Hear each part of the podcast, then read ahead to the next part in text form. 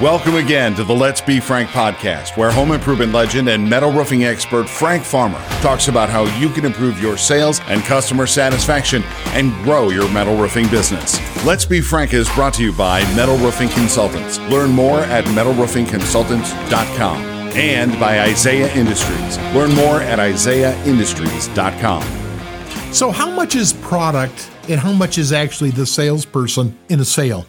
You know, I get that question all the time. And I want to tell you that good products don't sell themselves.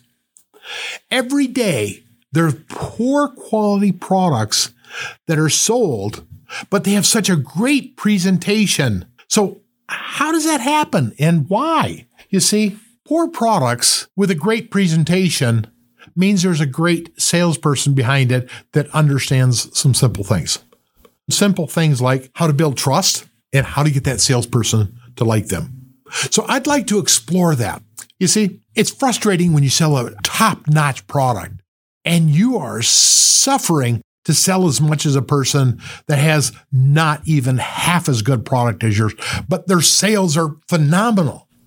That all comes through the excitement. It all comes through the presentation. It all comes through getting the people to like you and to trust you. Think about the last salesman that you dealt with.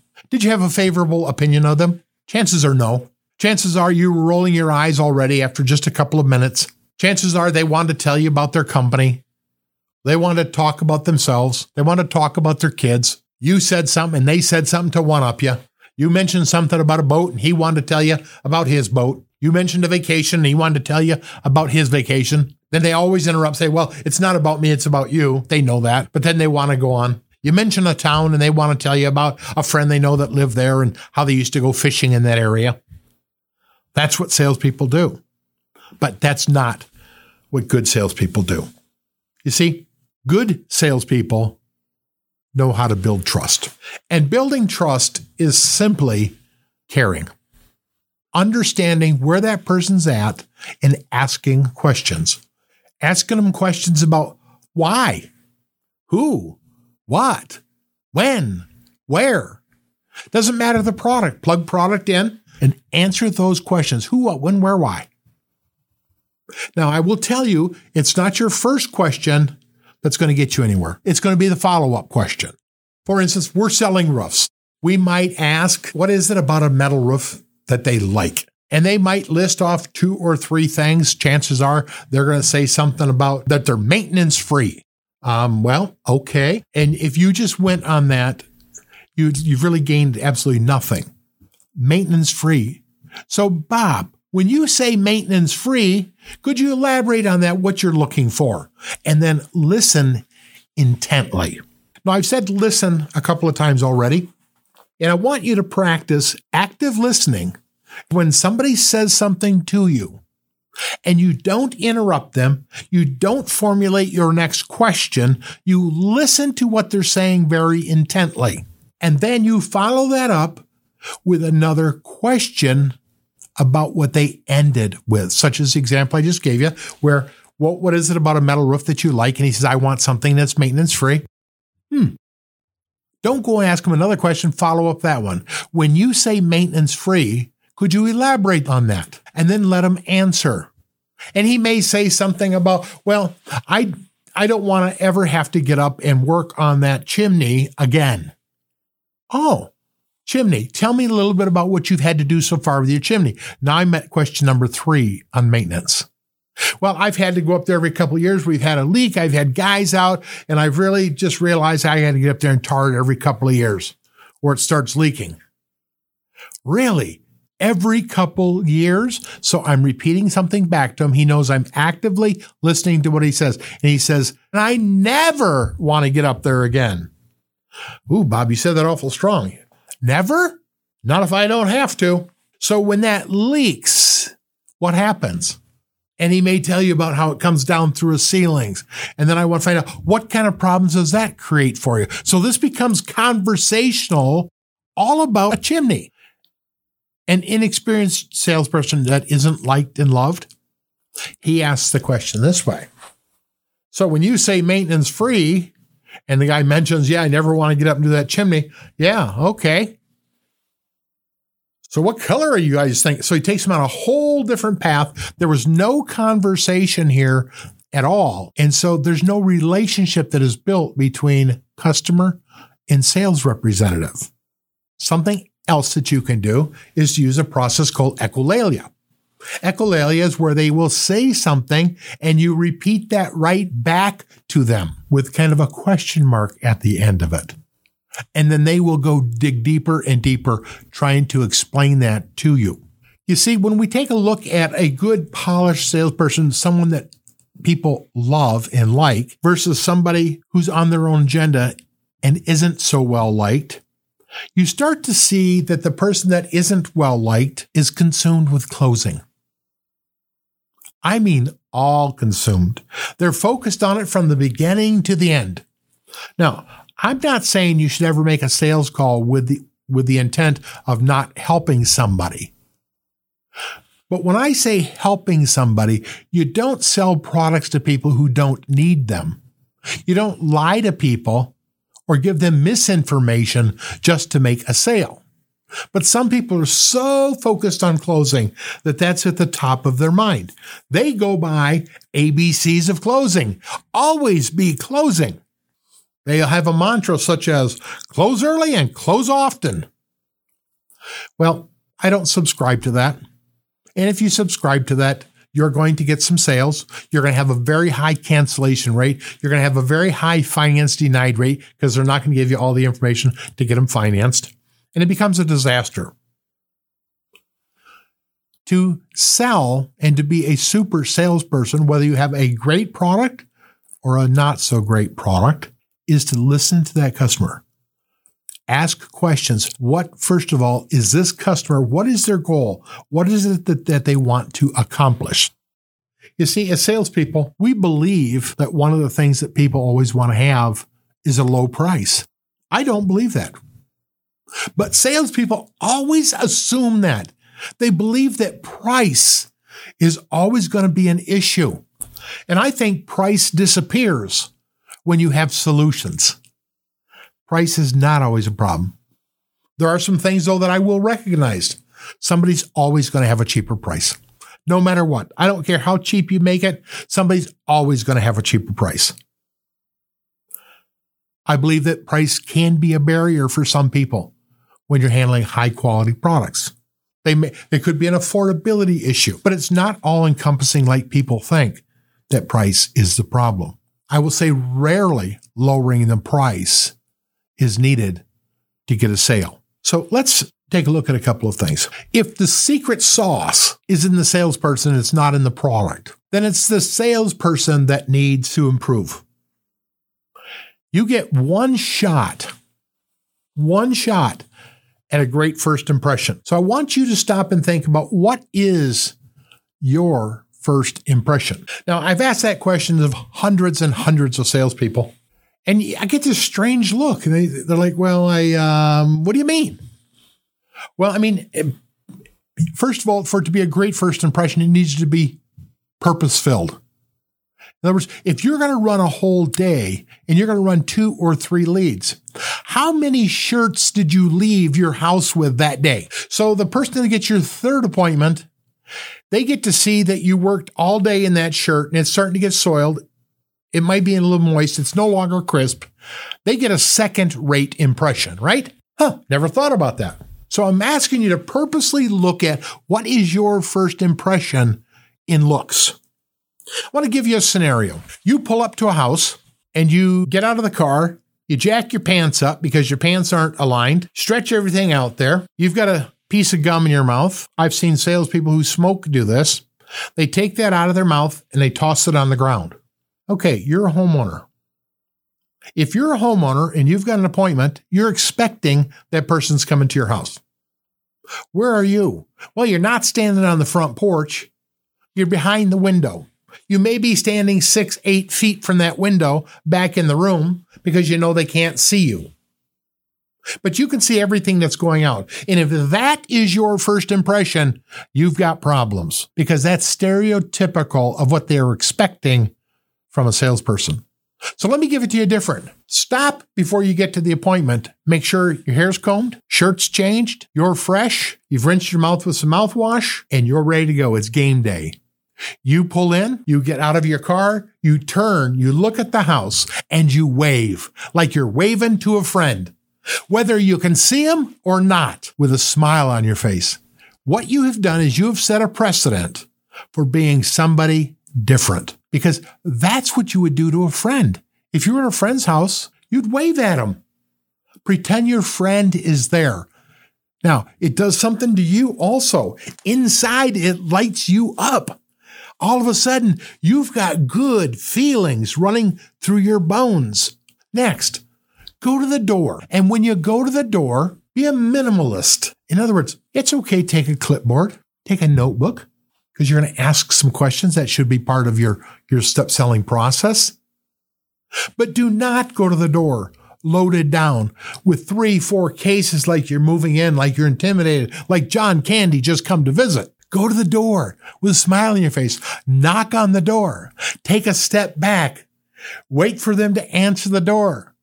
Reach up, grab the storm door, open it up, and have a planned greeting that goes something like this. Bob Smith? He says, Yes. Bob, you stick out your hand. I'm Frank Farm from American Metal Roofs. Bob, thank you for inviting me into your home as you walk up and through the door. That gets me in like almost all the time. I'm treating him with respect. Now, I did something that the average salesperson doesn't do. I used his name three times. There's nothing sweeter to a person than their name.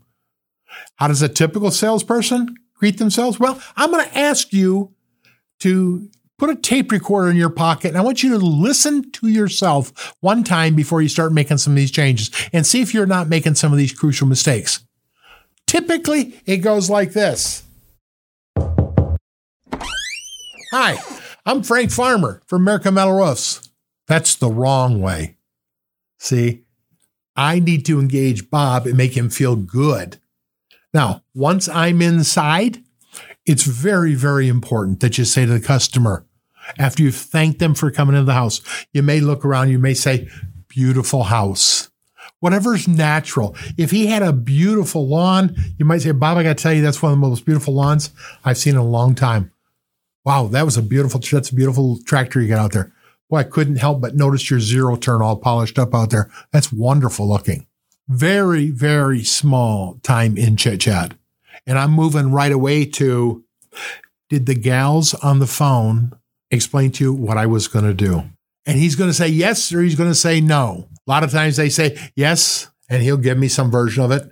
And I need to set myself up so he understands what's going to happen. Bob, what I would like to do at first is, if you don't mind, I'd like to ask you some questions and find out what you know, what you like, what you want, what your needs are if that would be okay. Then when I'm done with that, I'm going to go outside and I'm going to do an examination and I'm going to measure your roof. And then I'm going to come inside and I'm going to do a quick survey around your house to see if there's anything that would prevent us from putting a metal roof on here. And lastly, I'll have you help me do an attic inspection to make sure that a metal roof can go on here and that we don't have any problems that are out there lurking chances are they're giving you a chicken nod. They're saying, yes, that's good. And you ask them, can we sit down and I ask you some questions? I need to get Mary with us right away. And I'm going to start with all the open-ended questions that I can, that I can have for this survey and answer the who, what, when, where's, and why's. The who's the customer, the what, when, and why. I'm going to let him start telling me about his needs and I'm going to record all of that and I'm going to see a couple of opportunities that I have that I can ask more questions. When I ask more questions, I can start getting them dreaming. Love to ask the question if you had a magic wand and you could transform your house into something spectacular, what would you like it to look like? Now, when you ask that question, you're going to get a dumbfounded look on their face.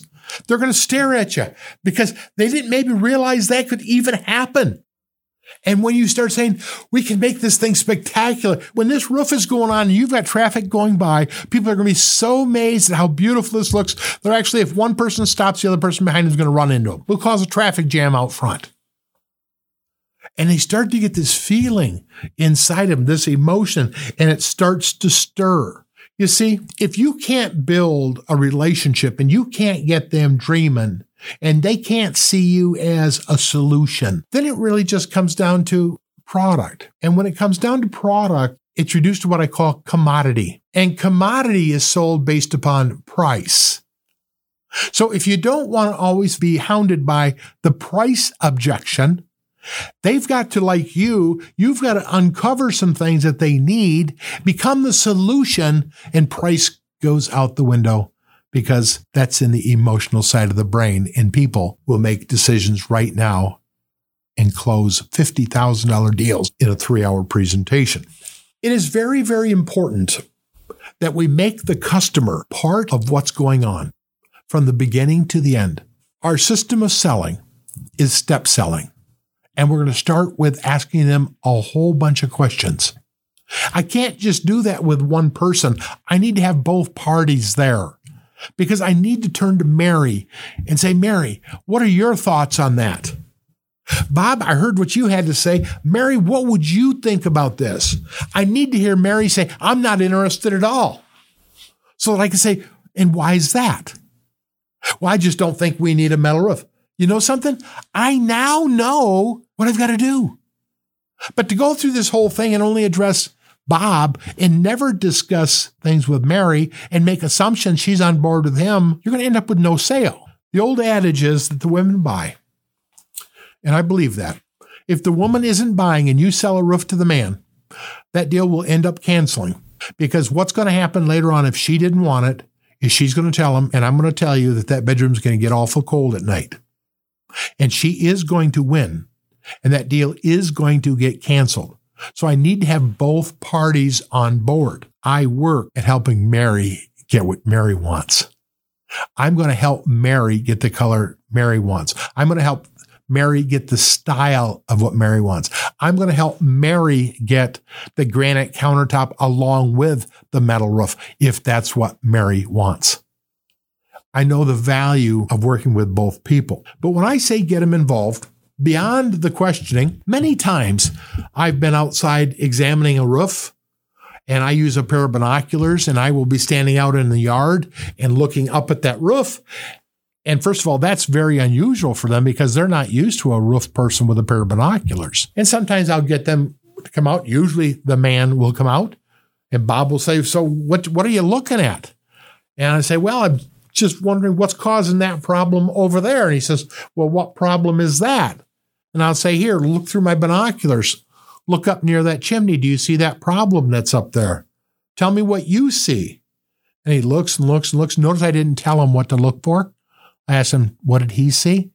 And what does he see as the problem? And he starts to describe it. Now, I didn't tell him, telling is not selling. But when I include him and he sees that, and he says, I never seen that before. Well, I have the opportunity to get him involved. And when I go back inside, and I'm going to go back inside with a baggie full of goods of stuff that I pulled out of the gutters and was sliding off the roofs and pieces of shingles and put it all together, put sit down at the table with them. I can show them that the roof's coming apart. And Bob can have the opportunity to explain to Mary what he just seen. And when that happens, there's a transformation that starts to happen that they go from procrastination to buying. You see, it does, we haven't even got the product yet. But he's already in his mind going to buy something. Why? Because I didn't tell him what the problem was. He discovered what the problem was. He liked me. He's seeing that we're going to have some solutions here in a little bit. But when we make him part of that attic inspection, and he gets to see with his own eyes, record the data on his own. And then after we get done with that inspection, we all sit down together and take a look. And they get to determine how much life they have left in this roof. And Mary says, Well, I don't see where we have any life. I see that we need to do something right away. Now, maybe Bob didn't want to spend the money right away, but she's more emotional than Bob hearing about these problems. And he says, Well, I don't necessarily think we need to do it right away. And she says, Well, I do. You see, when you think about somebody's roof and you can get them thinking about this protects their castle, Doesn't matter how big their castle is, it's their castle. When that when they think about that roof protecting them, when they think about water coming inside, when they think about water leaking into the attic, and it gets absorbed in the insulation, whether it comes through the drywall or not. They've got a problem, a huge problem. They've got molds starting to grow up dirty. They already have a warm attic with a medium that can grow mold that mold can live on like the wood. They have a big, huge problem. And when they can understand what those problems are, they start getting emotional about them. So involving the customer is absolutely necessary. You know, I like to I like to get people involved. And and I do a couple of different things that that takes us what I call the grassroots. And one of the things that I do is is what I've labeled an upfront contract. And it really was a way that I could let people know that I was really different than every other salesperson.